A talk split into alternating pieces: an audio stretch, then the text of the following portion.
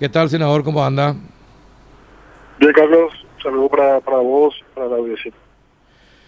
Bueno, ¿vos crees que hay usura planificada en las empresas del sector privado con el Estado y la gente, senador? Sí, claro. Estoy convencido de eso. Y te voy a fundamentar porque,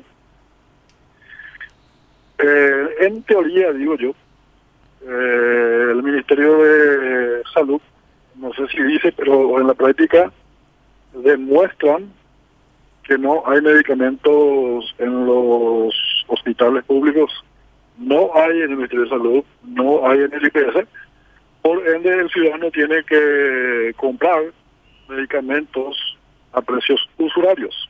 Conclusión, no encontrar medicamentos en un puesto de salud que es público del Estado, pero sí encontrás en el privado. Y atender una cuestión.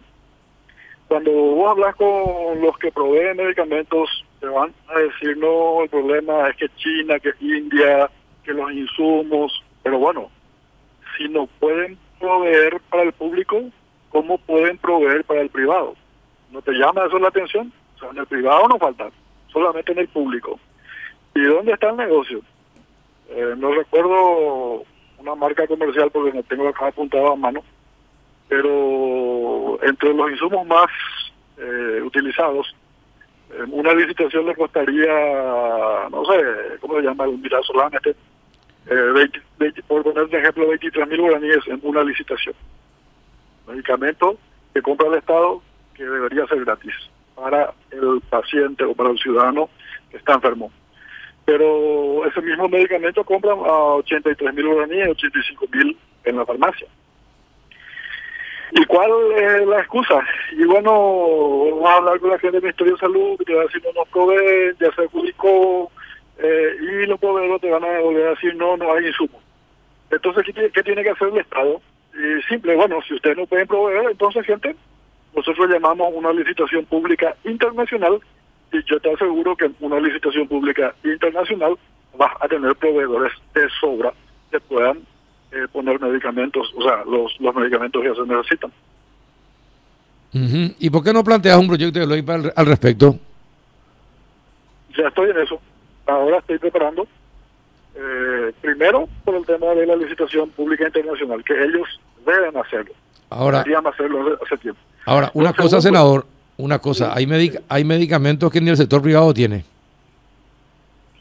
Por supuesto, habrán. Pero hay medicamentos que la gente está comprando que sí hay en el sector privado y que hoy el sector público que sí hay en el sector público, y algunos médicos y administradores públicos de hospitales públicos agarran y siguen recetando y dicen que no tienen para que se compre afuera. También hay un negocio, vos sabés que hay un negocio también de receta médica, y que hay laboratorios y farmacias que le pagan a los médicos por las recetas que presentan para que se compren determinados medicamentos también. Así es, pero por eso te iba a hablar del proyecto de ley que estoy trabajando. ¿Y por qué no buscas un proyecto de ley que contemple penas severas también a los administradores médicos del sector público que no tienen empacho en estar vendiendo incluso medicamentos públicos en farmacias privadas? Por eso, te quiero explicar dos cosas así bien concretas. Voy a poner dos ejemplos muy coloquiales de lo que ocurre día a día.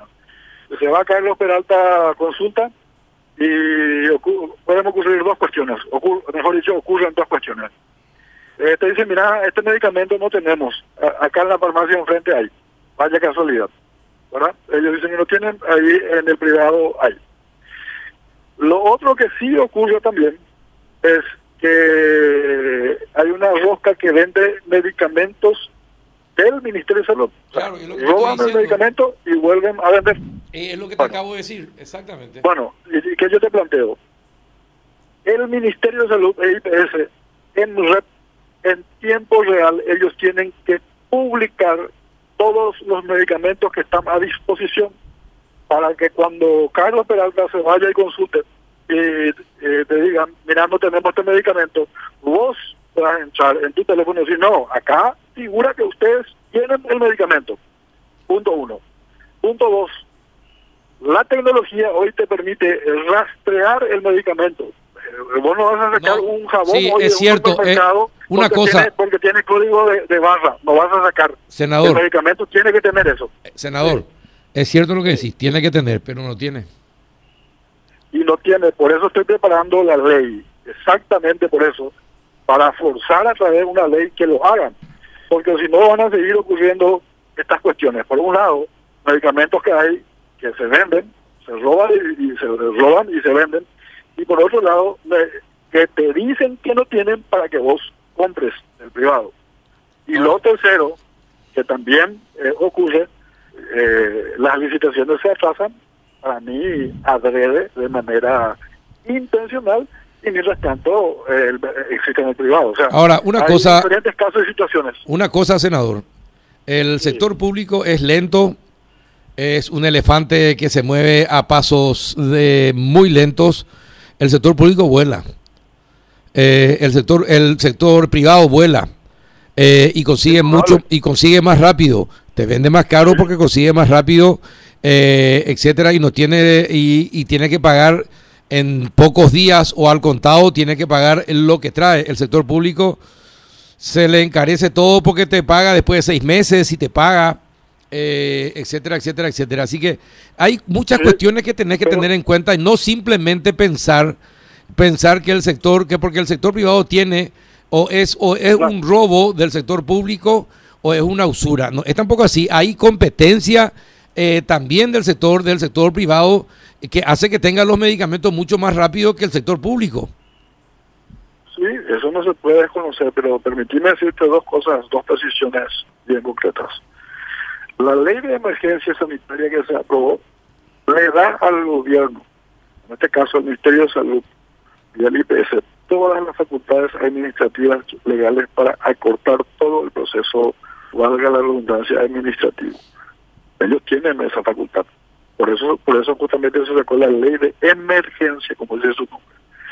Por otro lado, tuvieron un año prácticamente para que nos preparemos. Vos me podés decir, nos retrasamos 1 mes, 2 meses, pero hoy estamos llegando a 1 año y en la práctica, ¿dónde están los medicamentos? No están los medicamentos. Esa es la realidad. Y reconozco que son más ágiles, claro, por supuesto, pero yo creo que acá hay una conjunción de varias cuestiones mal intencionadas y hay gente que está lucrando y está haciendo usura con la salud